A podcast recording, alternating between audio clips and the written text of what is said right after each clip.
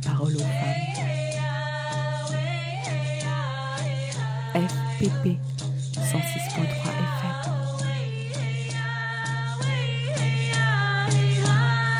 Bienvenue dans Les Femmes ont de la voix. À l'appel de 15 collectifs de sans-papiers, de la Marche des Solidarités, des États généraux des migrations et de plus de 120 organisations, des sans-papiers ont marché à partir du 19 septembre de Marseille, puis des quatre coins de l'Hexagone pour atteindre Paris, en une grande manifestation le samedi 17 octobre. Pendant plusieurs semaines, j'ai suivi cette marche, où j'ai rencontré des femmes courageuses qui ont bien voulu partager leur parcours et leur combat. Aujourd'hui, nous rencontrons Nadine et Mariam, toutes deux sans-papiers. Est-ce que tu as déjà marché 27 km Non. Donc, comment tu, comment tu le sens? Bah, plein d'énergie, euh, déterminé. Et s'il faut que je marche encore euh, 1000 km, je le ferai pour cette cause. Voilà. C'est pour, euh, pour nous, pour nos enfants, pour les droits de l'homme, pour l'égalité et la justice. Alors là, on est euh, sur une départementale. Bon, ça va tout droit là. C'est pas dur. Non, pas du tout. Par contre, euh, ça fait mal au bout d'un moment, euh, le bitume. On oublie le mal, on oublie le confort. Ça, c'est une cause juste. On doit lutter, même s'il faut faire des sacrifices. Et je suis prête à le faire. Pour tous les droits de l'homme sur Terre. Et de la femme. Ah, bien sûr, quand je parle de l'homme, c'est pas l'homme euh, physiquement. Quand je dis l'homme, il y a la femme et il y a le, enfin, le masculin et le féminin. Oui, quand ben, je parle de l'homme, ça ne veut pas dire l'homme euh, physiquement, c'est euh, c'est l'être humain et surtout la femme. hein. Surtout la femme. Parce que c'est elle qui subit plus que l'homme. Parce qu'elle est, elle subit toutes les atrocités sur Terre. Elle n'a pas de travail. Pour la faire embaucher, il faut qu'elle se vende. hein. Et ça, je le dis en connaissance de cause parce que j'ai eu pas mal de femmes qui sont venues me voir par rapport à ça. Elles se retrouvent toutes seules. Et euh, quand elles demandent du travail, il faut qu'elles qu'elles payent. Il faut qu'elles payent pour avoir le travail. Et payer de quoi? Payer de son corps. Voilà, tout simplement. Et elle est obligée de le faire parce qu'elle a des enfants, elle a des bouches à nourrir. Et donc, euh, moi, ça. Je deviens rebelle par rapport à ça. Alors, non seulement on profite de sa situation, mais on profite aussi de sa précarité. Où sont les droits de l'homme là? On parle de droits de l'homme, mais ils sont où là? Personne ne l'écoute, personne ne voit. Tous sont devenus sourds, muets euh, et aveugles en même temps. Voilà. Merci Nadine. Je t'interrogerai plus tard pour les femmes ont de la voix. Dans un endroit avec moins de voitures parce que là, ça va pas être agréable. Moi, ça me permettrait de, perdre 3 ou 4 kilos. hein. Ouais, bah moi aussi, tu rigoles. Là, toutes les poignées d'amour qui dépassent.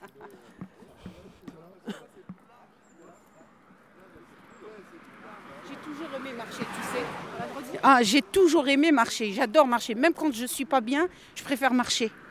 Marcher seule et parler à moi-même, tu vois. C'est une passion, la marche, pour moi. J'aime pas, trop le, le véhicule. Marcher, c'est connaître le monde, c'est voir des gens, c'est voir, euh, c'est voir la nature où on vit, la terre où on vit. Et euh, ça donne de, l'ambition à l'être humain. On veut les papiers pacifiquement, pacifiquement. En 83, la régularisation massive. En 2020, régularisation massive. Pour toutes et tous, la dignité, la dignité, la dignité. Al-Karama, Al-Karama, Al-Karama. أنا ما نروحش نطلب ندي كفة ونروح السوق بوبيلار. أنا ما نديش كفة ونروح السوق لا. لا. Aujourd'hui, donc, je me trouve avec. Nadine du CSP 13. Donc moi, je suis née dans une famille, comme toutes les familles algériennes, dans une famille d'hommes machos. Et euh, j'étais l'aînée de, des huit enfants de la maison. Donc euh, mon père préférait les masculins aux féminins. Et comme je suis née la première fille, ça l'a pas vraiment réjoui. Apparemment, c'est ce qu'on m'a dit. Et ça m'a toujours euh, touchée, ça a toujours laissé une empreinte sur moi quand on m'a dit que quand tu es né, ton père n'a pas été réjoui parce qu'il voulait plutôt un garçon qu'une fille. Donc euh, à la deuxième grossesse, ma mère, elle fait encore une deuxième fille. Et là, mon père euh, s'est euh, comment dirais-je, c'est la colère. Il est parti de la maison le jour de l'accouchement de ma deuxième sœur. Ma mère s'est retrouvée là, qui pouvait rien dire. Mais euh, dans la mentalité de nos parents, c'est la maman qui, euh, qui donne les garçons et qui donne les filles. Donc elle a eu cinq garçons. Ça veut dire quoi? C'est la maman qui donne les garçons et qui donne les filles? Alors pour eux, c'est la maman qui décide. Ah. du sexe, voilà. Donc ça veut dire que si elle a des filles, c'est qu'elle a voulu en gros embêter le père en lui donnant des filles et pas des garçons. Voilà, exactement, exactement. Oui, c'est la faute de la femme. C'est ça, a ça a toujours été comme ça. Et donc, euh, elle a eu cinq garçons. Mon père, apparemment, il a fait une grande fête quand il a eu son premier garçon. Bon, ça, c'est une bref, bref, euh, un bref résumé de ce que j'ai su, parce que moi, j'étais pas, enfin, j'étais pas consciente de ce qui se passait à ce moment-là, mais je l'ai su de ma mère. Et donc, euh, mon enfance, personnellement, moi, je connais pas mon enfance. Hein. Je dis tout le temps que je ne sais pas quand est-ce que j'ai joué à la poupée, je ne sais pas quand est-ce que j'ai joué à la corde comme toutes les filles, parce qu'à 6 ans, j'étais déjà une fille responsable dans ma maison. Parce que ma mère ne comptait que sur moi. Je devais faire la vaisselle avant d'aller à l'école. Euh, je devais prendre soin de mon frère ou de ma sœur, des derniers enfants, parce que je suis l'aîné de la maison. C'est-à-dire que tout le poids portait sur l'aîné de la maison. Donc arrivé à un certain âge, à 14 ans, 15 ans, j'ai fait une dépression alors pour mes parents, c'était Junoun, c'était euh, c'est-à-dire que je suis possédée, je suis... Euh, enfin, c'est ça, c'est ce qu'ils ce qu'ils disent. Et moi, je ne faisais que pleurer tout le temps, j'avais pas le droit de m'exprimer, j'avais pas le droit de dire non. Euh, tout ce tout ce qu'on me disait, je devais le faire, autant que femme, autant que fille, autant qu'aînée. Et donc j'ai fait une dépression à 15 ans moi, je ne pouvais pas dire que c'était une dépression parce que moi, je ne savais pas à l'époque c'était quoi une dépression, mais je savais que quelque chose n'allait pas en moi. Hmm. Euh, donc, euh, et euh, ça me fait quand même quelque chose parce que c'est la première fois que j'en parle. Des années plus tard, des années plus tard, j'ai 57 ans maintenant. Donc, dites-vous qu'à l'âge de 15 ans, je fais une dépression. Et mes parents, ils me ramènent des, des comment dirais-je, des charlatans à la maison pour dire qu'elle qu'elle a noun, qu'elle a, je sais pas moi. Pour, t'exorciser. Voilà, exactement. C'est de l'exorcisme qu'ils qui voulaient faire. Alors que moi, c'était pas ça. C'était la pression que j'ai fait sur moi autant qu'aînée, autant que fille. Je devais tout supporter. Je voyais ma mère malmenée par mon père, maltraitée par mon père, chose que j'ai jamais acceptée. Et c'est pour la première, merci Nadège, parce que tu fais sortir euh, la souffrance de plusieurs années. J'en ai jamais parlé. J'avais un petit, un petit cahier, c'était mon journal que j'ai toujours, euh, j'ai toujours euh, écrit mes sentiments sur ce journal parce que je ne pouvais pas parler à ma mère. C'était des sujets tabous. Je ne pouvais pas parler à mon père. Mon père, c'était, euh, c'était, je dirais, le Hitler de la maison. C'était le Hitler de. C'est la dictature, voilà. C'est la dictature chez nous. Et donc. Est-ce que tu as ressenti quand même qu'il y avait de l'amour dans cette famille? Pas du tout. Pas du tout, j'ai jamais senti l'amour. J'ai jamais senti l'affection paternelle surtout. Maternelle, oui, ma mère essayait de faire quelque chose, mais on était nombreux, elle pouvait pas, elle pouvait pas donner à tout le monde, ma mère. Elle avait besoin d'en avoir elle aussi. Mais je comprenais la situation. Mais mon père, non, mon père c'était un dictateur, c'était, c'était un père que même ma mère pouvait pas parler, même si elle est oppressée, si elle est, si, si elle voyait l'injustice, mais elle pouvait pas parler. Comment tu l'expliques que ton père était comme ça? Eh ben Parce qu'il a vécu aussi, lui aussi, comme ça. Parce qu'à un certain âge, maintenant il est vieux, et on s'est parlé, lui et moi. Maintenant, il n'y a pas de sujet tabou entre mon père parce que j'ai dû casser tout ça. En ayant 23 ans, 24 ans, je commençais à avoir ma, ma liberté, mon indépendance. Et donc j'ai parlé avec mon père et il me dit que moi, mon père, c'est mon père qui me dit ça. Moi, mon père, à l'âge de 12 ans, il prenait un tuyau carrément un tuyau de gaz et il le tapait avec le tuyau de gaz à l'âge de 12 ans. Donc j'ai compris que mon père lui aussi a vécu une maltraitance paternelle et euh, ça devient un héritage. Cette maltraitance, ça devient un, héritage. Et moi je me suis dit, il faut que ça s'arrête, il faut qu'on brise ce silence. Et donc, euh, comme je, viens de le dire, à 15 ans, j'ai fait une dépression. Mon Dieu merci, je suis sortie de cette dépression. Comment tu en es sortie? Par mes propres moyens. J'ai essayé de lire le Coran, de comprendre pourquoi je priais, parce que je priais, mais je ne savais pas pourquoi je priais. Et j'ai commencé à lire, Dieu merci, euh, j'arrive à lire euh, l'arabe littéraire. Et c'est le français aussi. Et donc j'ai commencé à chercher à faire des recherches. Et je lisais des bouquins, des bouquins en français, des bouquins en arabe. Et c'est là que j'ai compris que le Coran, c'est mon apaisement. J'ai eu l'apaisement que je voulais, la, paix que je voulais dans le Coran. Et j'ai évolué un petit peu. Et j'oublie jamais mes profs du CM, enfin du collège. J'avais une prof que j'appelle toujours une amie. Et un autre prof, c'était mon prof d'anglais. Et j'allais toujours lui parler quand il voyait que j'étais pas bien. Pourtant, j'étais excellente en classe. J'étais très excellente dans toutes les matières. J'avais toujours, j'ai, mes bulletins, ils existent toujours jusqu'à présent. Je les ai montrés à mes enfants et je tiens aussi à les montrer à mes petits-enfants. Euh, c'était euh, l'école, c'était mon seul moyen de fuir de cette situation. Je voulais réussir dans ma vie et donc je me donnais acharnement aux études. Et il y a mon prof, euh, Monsieur Belmahi, que je tiens à remercier, qui me disait tout le temps, toi Nasera, tu vas faire quelque chose dans l'avenir. Et là, ça me revient cette, phrase.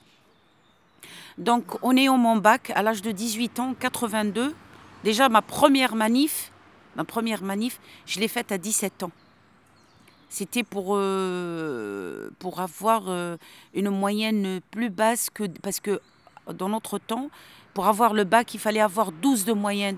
Et nous, les, étudiants, on s'est dit, mais pourquoi 12 de moyens il y, a, des échecs pendant le bac. Et donc, on est sortis en masse.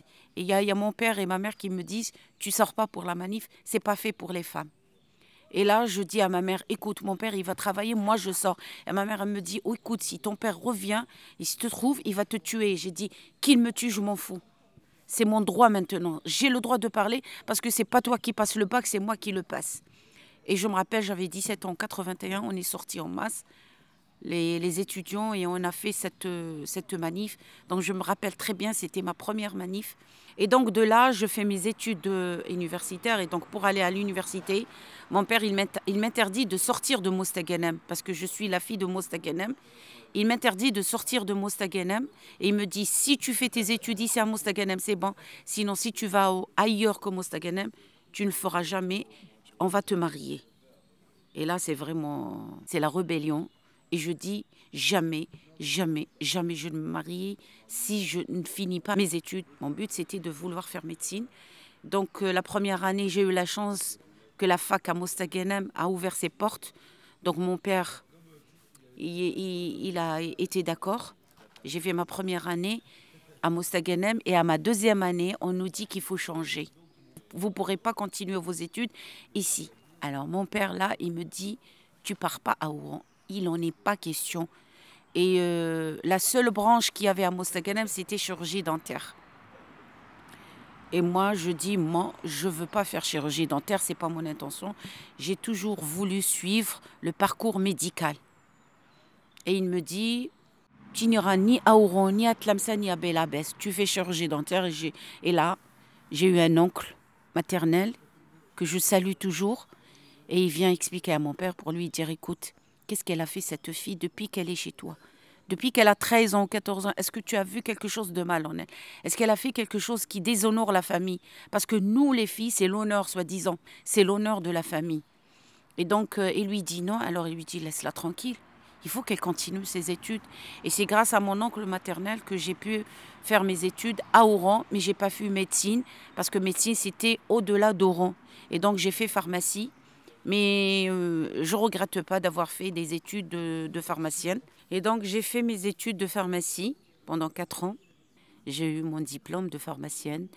Et donc euh, il y a une chose qui me touche là, c'est qu'en février, je me rappelle très très bien, en février j'étais en plein examen. Il euh, y a mon frère qui me ramène un coulis alimentaire, donc c'est pour quand même euh, me décharger des, euh, des frais. Et là, en ouvrant le, cabas, je trouve une lettre. Et j'étais étonnée. J'ouvre la lettre et je vois que mon père euh, a décidé de mon mariage.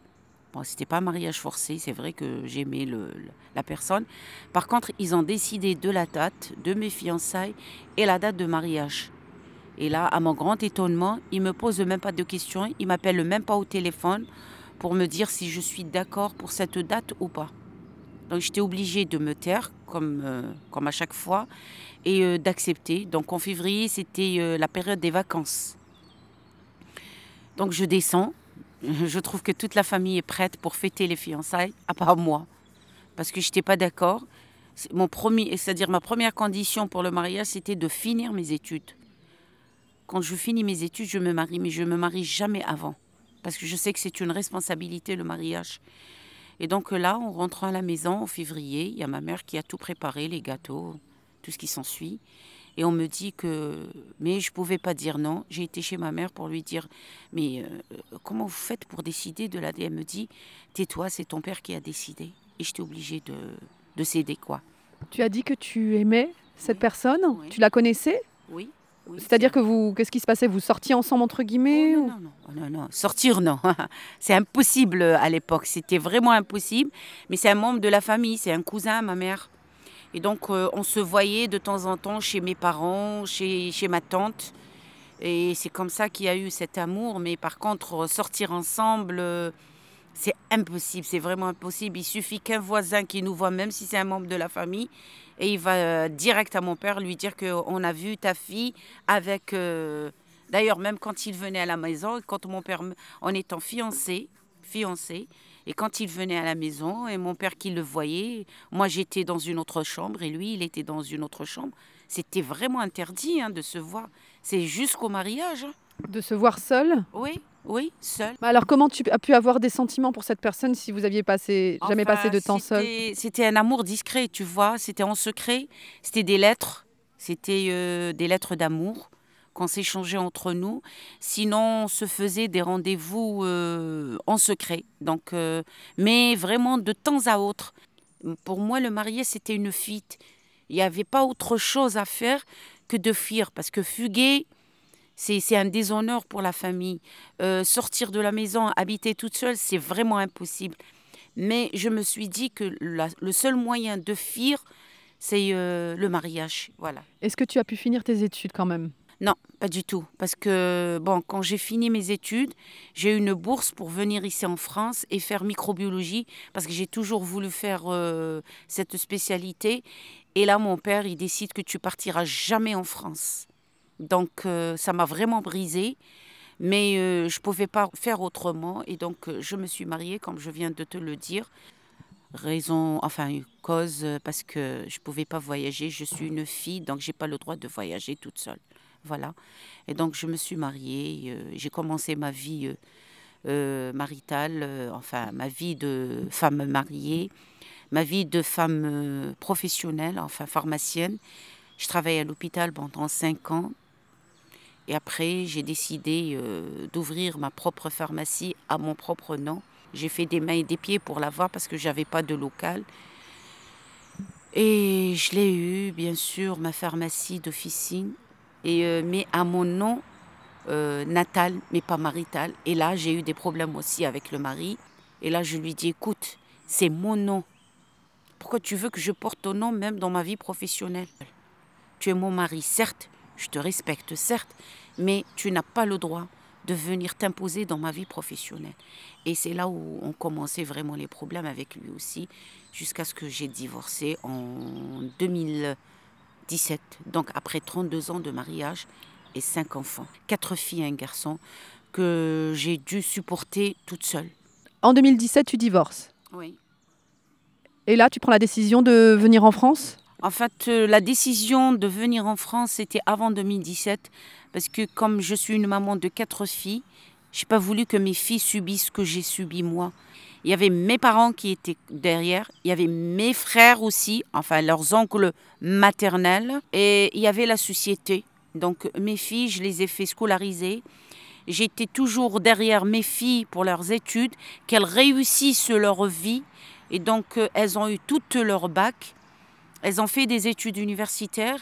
Mais là, où, quand j'arrive à voir que mes frères font des remarques à mes filles par rapport à leurs habits, quand je vois que les voisins mâles viennent dire à leur père que par exemple ils ont vu une de mes filles parler à un des garçons parce qu'il est avec elle à l'école, c'est un ami de l'école, leur père il vient, il les tape parce que c'est l'honneur de la famille. Donc le fait qu'une fille parle à un garçon, c'est fini, l'honneur est parti.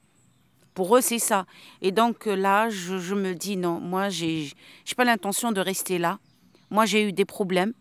Et est-ce que tu as trouvé ce que tu cherchais en France? En fait, j'ai trouvé une chose ici en France, c'est que autant que femme, j'essaie, euh, j'arrive à m'imposer. Autant que femme, ça, je le vois, enfin, euh, je vois pas l'oppression que j'ai eue en bled. Je peux m'imposer, je peux m'habiller comme je veux. Tu es une personne euh, qui est pieuse, tu portes le voile. Est-ce que c'est quelque chose qui a pu te freiner en France? Me freiner, je dirais pas que ça m'a freiné, mais euh, quand même j'ai eu des obstacles. Des obstacles, oui, par rapport au voile.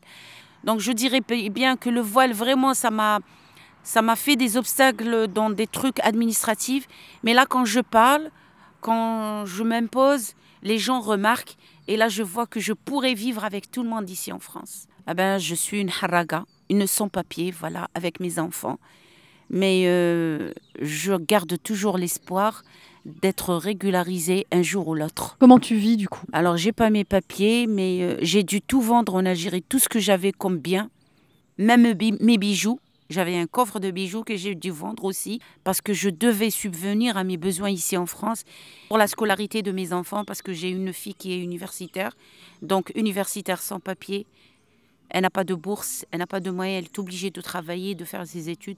Mon fils qui était scolarisé aussi et qui vient d'avoir son CAP, donc j'ai dû toujours intervenir pour mes enfants. Mais là, je, je crois que mes économies euh, commence à dégringoler un petit peu, parce qu'autant que pharmacienne, c'est vrai que j'ai postulé un peu partout, mais que on, m'appelle, mais quand, on, quand je dis que j'ai pas de papier, on me dit désolé madame, il faudrait avoir votre titre de séjour. On connaît vos compétences, on sait que vous êtes à la hauteur, mais là, comme il n'y a pas de titre de séjour, donc je suis vraiment freinée. Donc euh, j'essaie de me débrouiller, bien sûr. Et pourquoi tu as choisi Marseille? Alors, euh, Marseille, c'était euh, un dernier choix parce qu'avant, j'étais installée à Paris pendant deux ans. Et euh, donc, par rapport à la cherté de la vie, j'ai pas pu rester à Paris. Une de mes filles s'est mariée à Metz pendant une année, mais à Metz, c'était impossible de vivre là-bas parce que je tapais à toutes les portes. C'était le racisme. En voyant le voile, en voyant mon voile et le voile de ma fille, les portes étaient carrément fermées. Je savais que ma fille avait le droit de s'inscrire à l'université, même en étant sans, papier. Elle avait des droits fondamentaux et donc euh, toutes les portes étaient fermées. J'ai frappé à toutes les portes à Metz, à Nancy aussi. Et donc euh, il y a une amie qui me dit euh, viens, viens à Marseille, tu vas voir. Et c'est vrai, quand je suis venue à Marseille, je ne me suis pas sentie dépaysée parce que Marseille, c'est toutes les communautés, c'est la convivialité, c'est la solidarité à Marseille. Et chapeau à Marseille parce que surtout pendant le confinement, on a vu que tout le monde était mobilisé, tout le monde était là pour aider les uns les autres. C'est là où j'ai scolarisé euh, mon fils, inscrire ma fille à la fac. Mes autres filles ont pu avoir un travail, non déclaré bien sûr. Donc j'arrive à faire ma vie à Marseille que je ne quitterai jamais d'ailleurs. Est-ce que tu auras une retraite en Algérie? Oui, j'ai déjà une retraite en Algérie, mais elle est trop minime. Si je te dis elle est de combien, tu vas vraiment rire. Euh, c'est la valeur de 75 euros par mois. Quel est ton rêve maintenant? Alors moi actuellement, ce que je voudrais, première des choses, parce que là je suis dans la marche des sans-papiers, c'est la régularisation des sans-papiers parce qu'ils vivent vraiment dans la précarité. Ça, c'est, ça me donne toujours les larmes aux yeux ils peuvent pas. Je connais des gens qui, ça fait 10 ans, ça fait 12 ans, ça fait 9 ans qu'ils vivent ici en France et ils n'arrivent même pas à avoir un compte bancaire. C'est vraiment désolant de la part de la France. Mon rêve, la baguette magique, c'est régulariser tout le monde sans exception et laisser les gens travailler. Travailler, pousser et faire avancer la France. Qui est la paix? Qui est la liberté? Qui est l'égalité? Qui est la justice Dans ce bas monde où on vit entre tous les humains, sans exception, qu'on soit musulman, qu'on soit athée, qu'on soit chrétien, qu'on soit juif, qu'on soit femme, qu'on soit homme, qui est l'égalité, la liberté et la justice.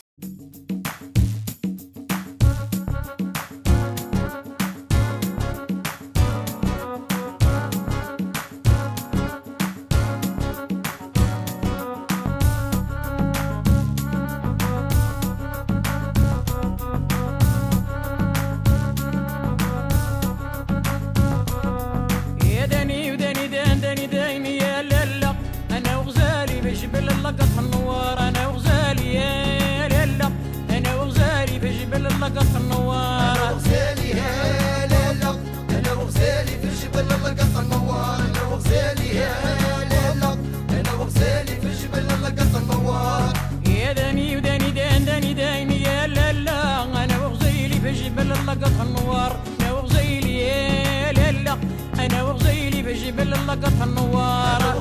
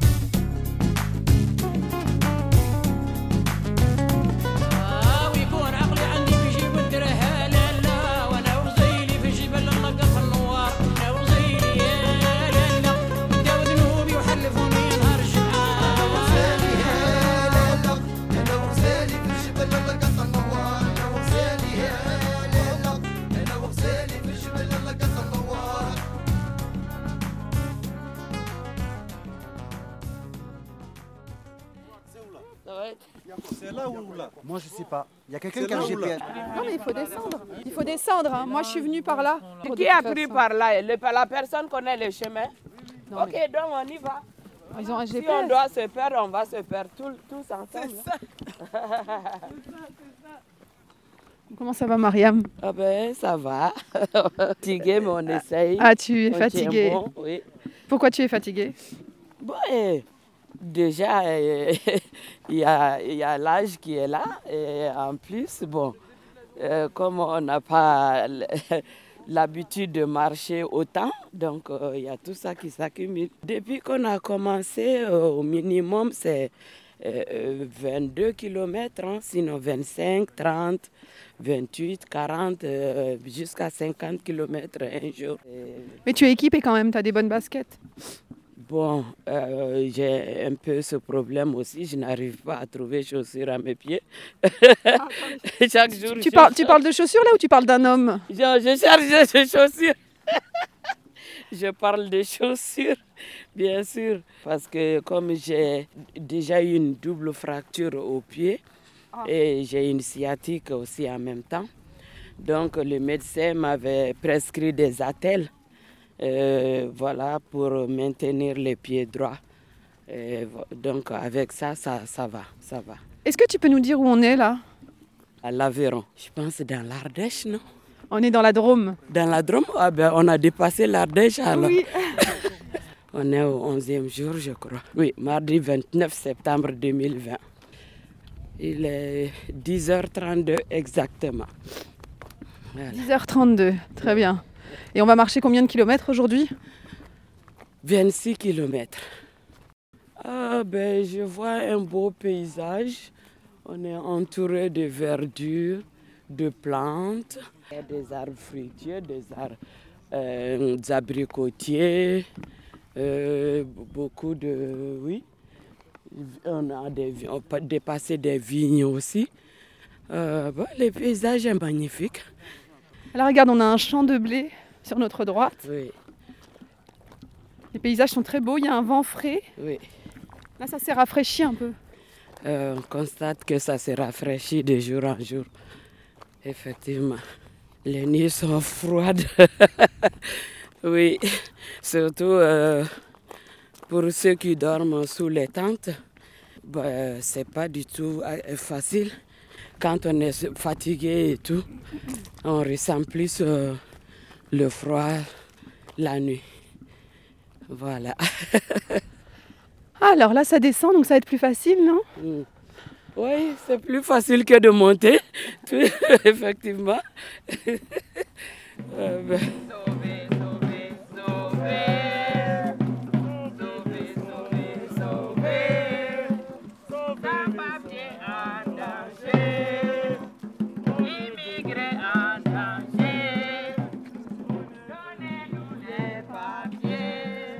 m'appelle Mariam Koulibaly, j'ai 54 ans.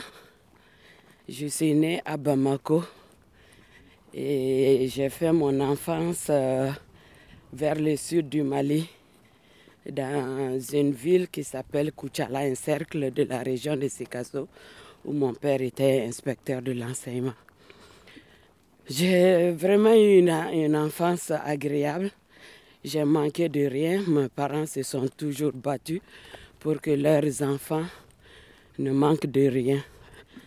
Et voilà, c'est ce que notre père nous disait toujours que ils ont manqué de tout parce que leur père est mort tout euh, quand ils étaient encore très petits.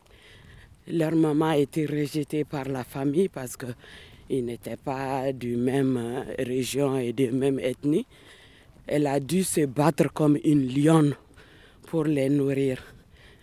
Et elle a même créé notre village dans la région de Caille. Euh, or, notre grand-père venait de la région de Ségou. Moi, je suis Bambara. Ma grand-mère était Peul, comme ma mère. Mais avant, bon, il y avait ces préjugés-là. Notre grand-mère venait là où ils étaient, c'était la famille princière. et un étranger qui vient d'ailleurs, malgré que mon, grand, mon grand-père aussi, on vient d'une famille princière, mais c'était un étranger pour eux qu'ils ne connaissaient pas. Donc, ils ne voulaient pas que leur euh, fille se marie à, à cet étranger-là qui était venu de loin et qu'ils ne connaissaient. Donc, quand il est mort, tout le monde a rejeté la grand-mère. Elle a dû se battre comme une lionne pour nourrir ses trois enfants. Elle cultivait, elle partait piler le mil des gens et elle cueillait le son du mil pour venir préparer ça pour ses enfants. Donc notre père nous disait que lui, ayant connu ça, il voudra jamais que un de ses enfants connaisse ce- ce- ça. Donc il s'est battu avec notre maman pour qu'on ait vraiment une vie facile. On était dix. Parce que notre maman, elle est fille unique. Comment tu peux expliquer qu'elle était fille unique? Peut-être dû au fait que son père et sa maman aussi se sont séparés. Peut-être c'est à cause de ça. séparés, mais on parle de quelles années là? C'était il y a longtemps? Ah ben oui. Ah oui, c'était avant les années, avant l'indépendance. Ma maman était de 36. La euh, grand-mère, elle s'entendait pas avec sa belle-mère. Il y avait un problème de famille comme ça. Et Bon, comme c'est des cousins, familles de cousinage, des mariages de cousinage aussi, bon, ça a été un imbroglio familial. Finalement, euh, chacun a gardé son enfant. voilà. Donc c'est comme ça, ça s'est passé. J'ai continué mes études comme ça jusqu'après le bac. Mais après le bac, j'avais une bourse. Comme au Mali, les trois premiers de chaque classe avaient automatiquement une bourse qu'on appelait bourse FAC, qui était destinée aux, aux pays de l'Europe pour aller continuer les études. Mais bon, la mauvaise gouvernance là, ça existe depuis euh, après le, le coup d'État de 68 et tout. Je me suis vue voler cette bourse-là. Pourquoi on t'a volé cette bourse? Mais c'est la magouille, la mafia. Donc c'était pour donner à, à l'enfant de peut-être quelqu'un qui était beaucoup plus placé. Et donc, euh, bon, on m'a orienté dans une école nationale, à l'école nationale des postes et télécommunications, où j'ai fait un BTS quand même après le bac, un brevet de technicien supérieur. Et après ça, euh, donc euh, j'ai postulé à un poste que l'UNICEF avait euh, ouvert et donc j'ai été pris, prise à ce poste-là comme euh, euh, euh, étant chef de la télécommunication. Parce que les, té- les télécommunications, il faut dire, c'était dans les années 92, n'étaient vraiment pas développées au Mali. Il y avait du mal même. Les lignes téléphoniques n'étaient pas bonnes. Même téléphoner à l'extérieur, c'était un problème. Donc, les, les Nations Unies utilisaient beaucoup les fax et les téléx et les téléphones satellites. Donc euh, voilà, ça c'était euh, euh, mon travail je m'occupais de ça pour la transmission des données et tout.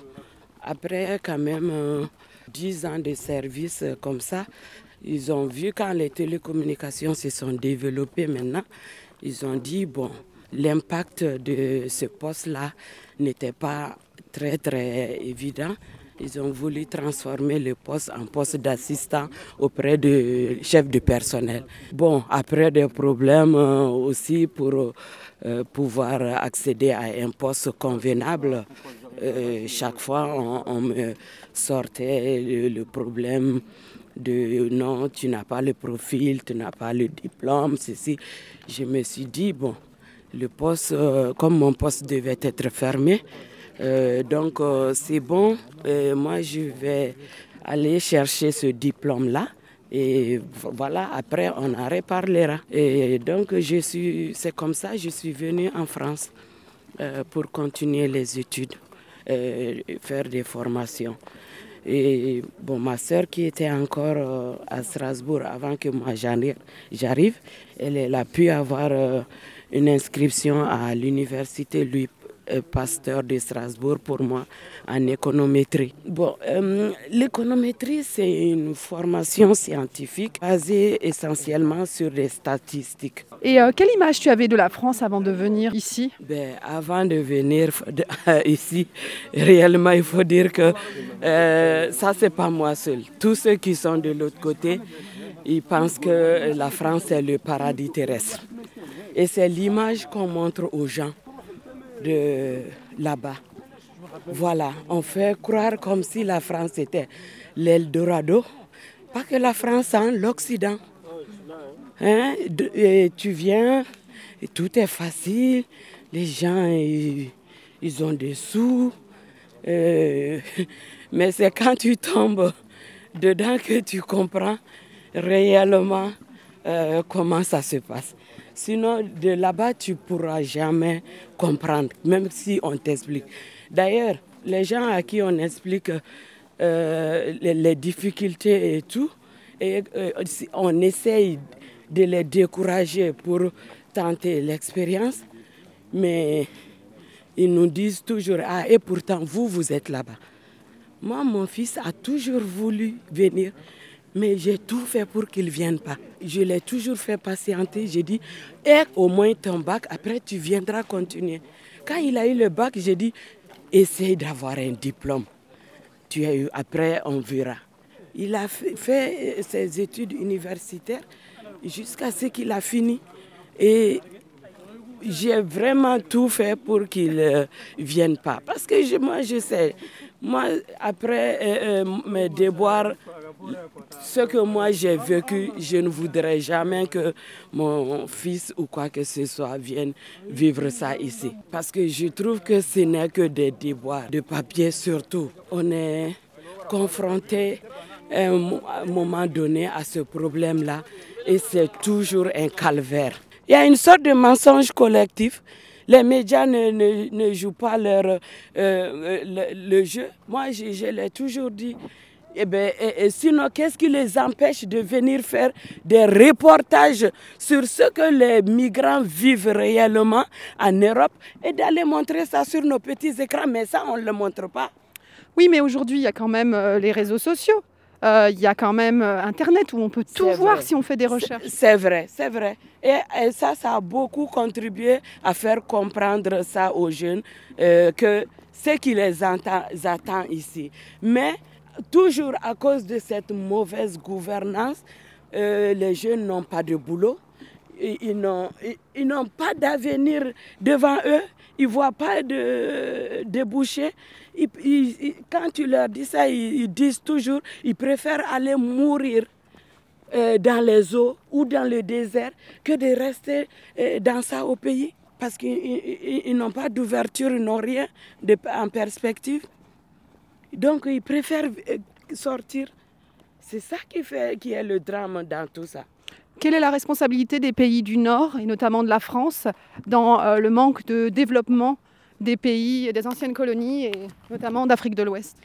Bon, euh, moi je trouve que ça c'est des responsabilités politiques. La politique euh, extérieure et, étrangère de la France en Afrique a toujours été décriée quand même. hein. Il faut le dire. Déjà, bon, à tort ou à raison, la, France, euh, on, on l'implique euh, dans euh, les, gouvernants qui sont installés euh, à, la tête de nos pays.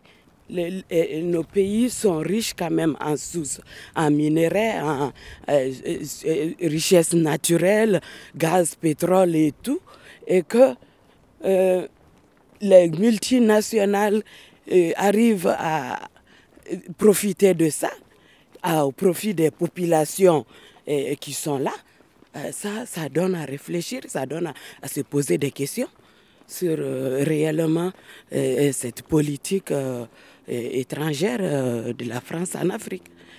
Mais au bout de euh, deux ans, euh, trois ans, j'ai eu des soucis de santé.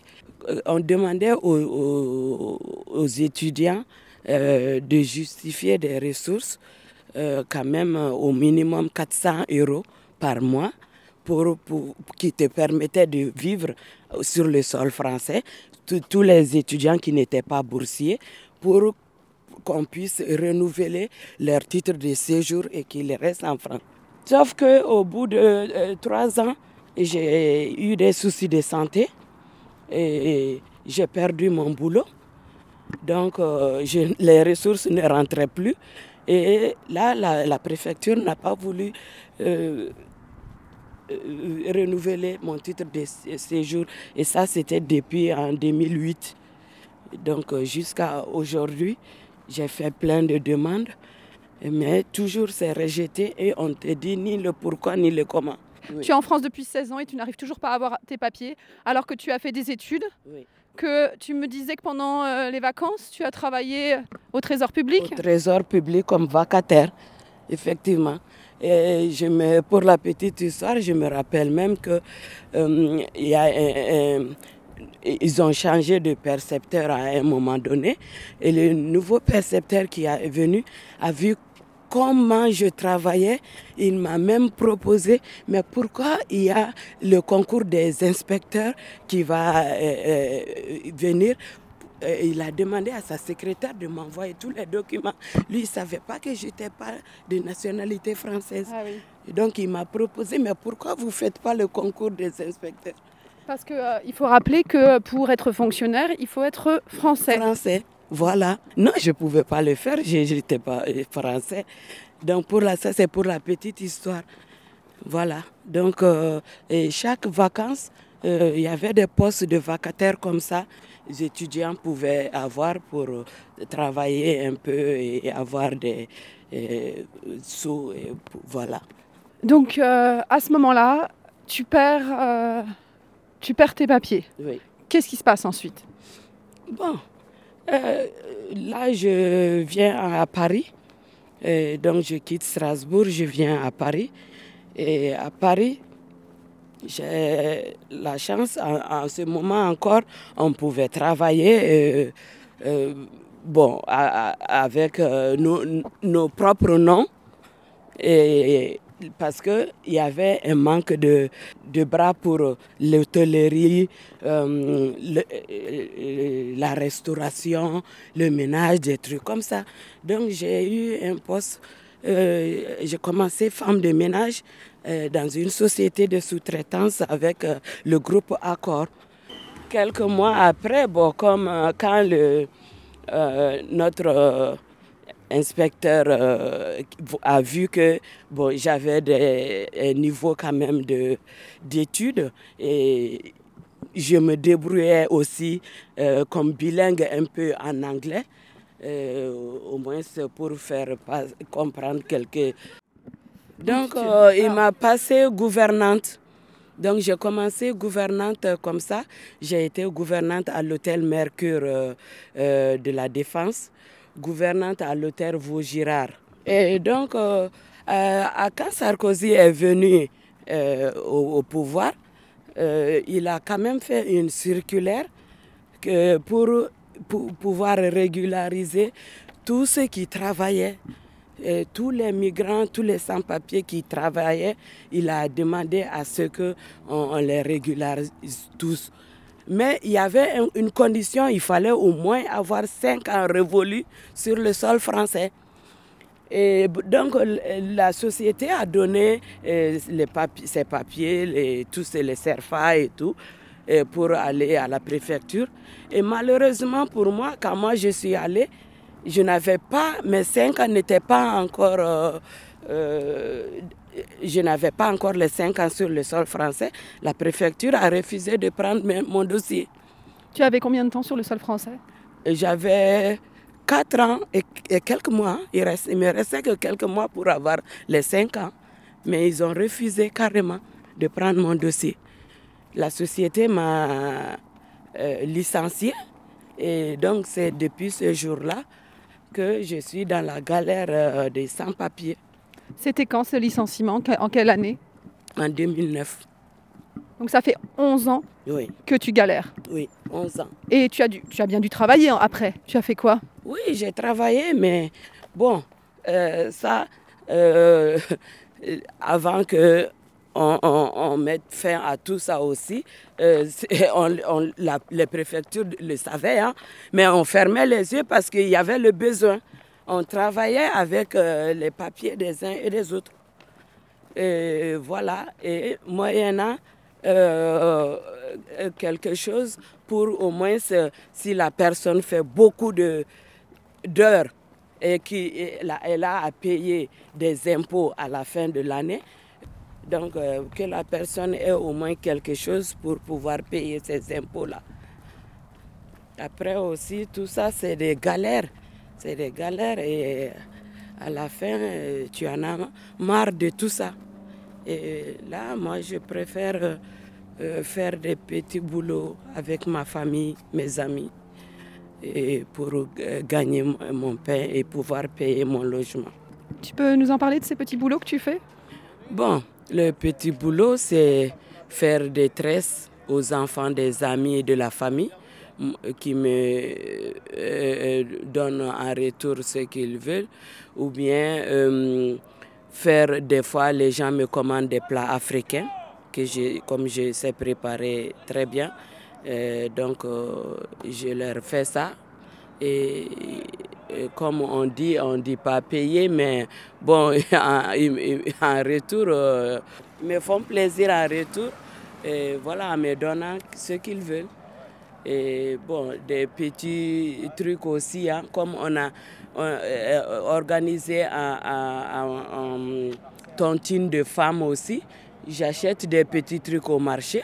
C'est quoi Tantine de femme Tu peux nous expliquer? Les tontines de femmes, c'est en fait, euh, les femmes se regroupent euh, en genre d'association.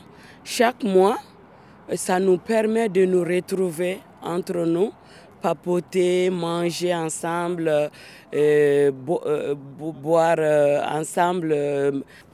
Dans ce cas-là aussi, on essaye de cotiser une somme. Chacune cotise une somme que l'on on remette à celle qui nous reçoit. Parce que c'est très difficile d'épargner ici. Tout ce qu'on gagne, pratiquement, ça va dans les charges. Et si on voit qu'au pays aussi, on doit encore envoyer des trucs aux enfants, aux parents qui sont restés, c'est seulement comme ça qu'on peut épargner un peu pour euh, faire euh, les besoins de la famille et un peu pour nous-mêmes. Comment tu envoies l'argent à ta famille? Ben, c'est par Western Union. Il faut dire que tout ça, c'est payer des trucs, hein, parce que ces envois d'argent-là. Euh, Toi, au Mali, grâce à l'argent que tu envoies, Oui. qui peut vivre? Ben, c'est toute une famille. C'est toute une famille. Ça, ça, ça contribue tellement à alléger les gens dans leur euh, lutte quotidienne. Et, et puis, sans compter qu'il y a mes enfants aussi, à qui que j'aide un peu. Euh, ils se débrouillent, mais. Donc, euh, voilà. C'est toute une famille qui profite de ça de ce que j'ai compris, dès que tu quittes ton pays, c'est une lutte perpétuelle.